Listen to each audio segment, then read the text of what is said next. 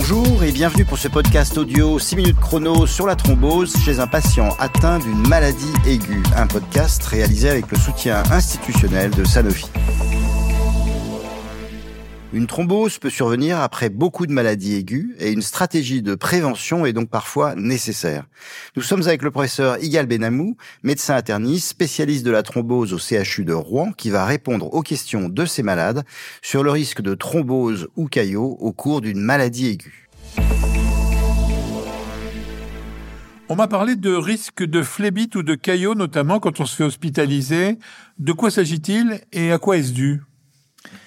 Alors la phlébite, euh, c'est le nom euh, commun, mais généralement on préfère nous médecins parler de thrombose veineuse profonde, et c'est finalement la formation d'un caillot de sang dans les veines, le plus souvent des membres inférieurs. Ça peut également être au niveau des membres supérieurs, mais c'est souvent en lien avec une perfusion ou des choses de, la sorte. Et euh, ce fameux caillot peut parfois se compliquer d'une embolie pulmonaire, c'est-à-dire ce caillot peut migrer dans les artères du poumon, qui fait toute la gravité de cette maladie on est sur une maladie qui est quand même fréquente, hein, puisqu'aujourd'hui dans le monde, on considère que tous les ans, il y a à peu près 10 millions de patients qui vont avoir une thrombose ou une embolie pulmonaire. Étant donné que je souffre de problèmes de cœur depuis plusieurs années, si je suis hospitalisé, je serai alors à risque de thrombose pendant et après cette hospitalisation, si je comprends bien. Est-ce dû uniquement à l'hospitalisation ou également à mon cœur? C'est une excellente question parce que finalement, le risque de thrombose, il existe pendant l'hospitalisation, mais également à la sortie de l'hospitalisation et on reviendra peut-être dessus derrière. Par contre, euh, l'insuffisance cardiaque ou les pathologies du cœur ont été reconnues depuis maintenant plusieurs années comme un facteur de risque de cette thrombose. Donc à votre question, je vous dirais que c'est les deux.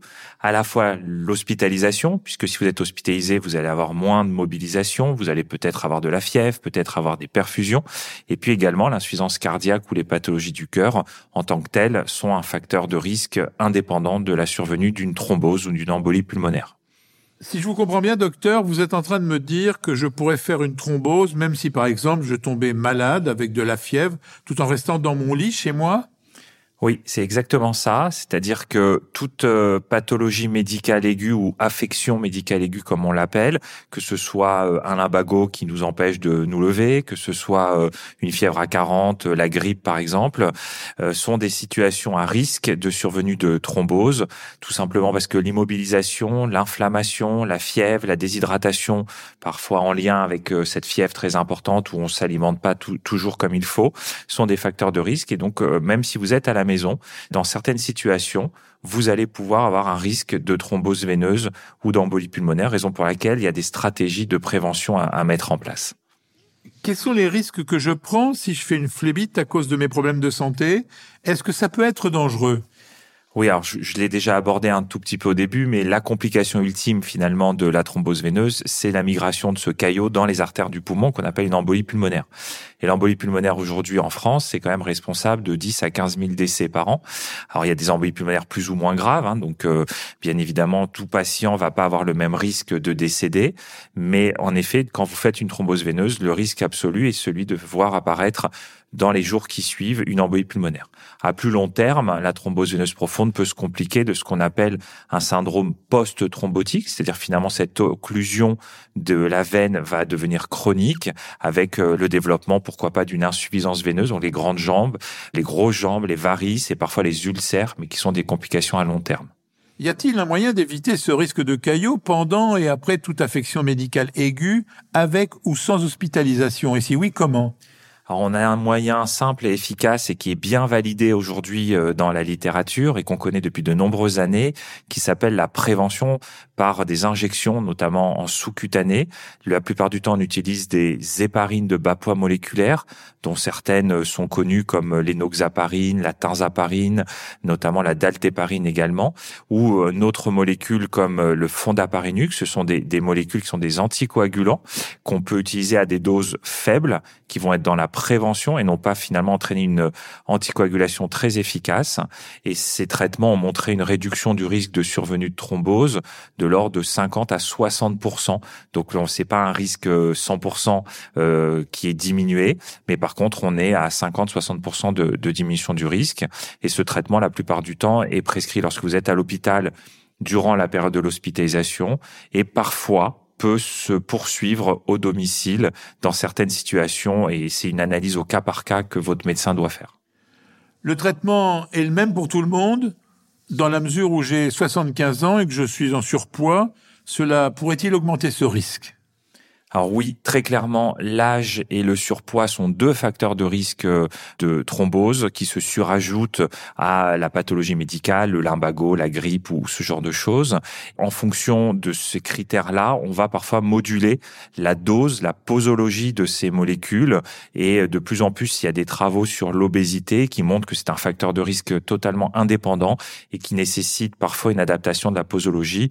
Pour vous donner un exemple, lorsque vous rentrez dans une chambre à l'hôpital, si vous mettez la même posologie à un monsieur de 50 kilos et de 100 kilos, vous vous dites que probablement il y a une petite erreur là-dedans. Donc aujourd'hui, on est en train de travailler justement pour adapter, moduler la posologie. Vous me dites que c'est un traitement qui diminue la coagulation. Est-ce que je risque de saigner et le traitement nécessite une surveillance particulière? Alors, les, doses utilisées, on parle plus de posologie hein, en médecine, mais les doses utilisées euh, sont pas les doses curatives, c'est-à-dire les doses qui vont finalement détruire de façon absolue le caillot, mais simplement prévenir sa survenue. Et donc, dans les grands essais internationaux ou français notamment, ce risque est vraiment faible. Il est de l'ordre de moins de 1% de risque hémorragie. Ça veut dire qu'encore vous allez traiter 100 euh, patients, vous allez peut-être avoir un patient qui va avoir une hémorragie. la plupart du temps, ce sont des hémorragies qui sont pas très grave, c'est-à-dire ça peut être un petit bleu, une échymose, un hématome, pas forcément une, une hémorragie très inquiétante. Donc aujourd'hui, ce sont des molécules qui ont des profils d'utilisation très intéressantes parce qu'ils ont une vraie efficacité. Je vous ai dit réduction de presque 60% du risque de survenue de thrombose avec un risque hémorragique très très très très faible. Donc on est plutôt très serein lorsqu'on utilise ces molécules aujourd'hui.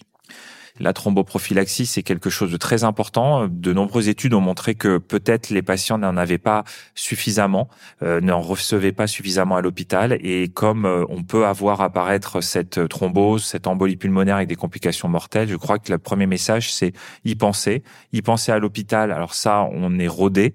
En médecine de ville, c'est plus difficile parce que aussi les, les données dans la littérature sont, sont moins fortes. Mais je crois que c'est important que les médecins généralistes, notamment, euh, y pensent lorsque qu'ils vont faire la visite à domicile ou ainsi de suite. Et le troisième message, c'est qu'il faut savoir adapter au cas par cas la durée de cette euh, prévention. Euh, c'est vrai que les recommandations nous disent 6 à 14 jours, mais que parfois, on va pouvoir utiliser un traitement prolongé euh, chez certains patients. Merci Galbenamou. Ce 6 minutes chrono sur le risque de thrombose ou caillot au cours des maladies aiguës est terminé et je vous dis à très bientôt.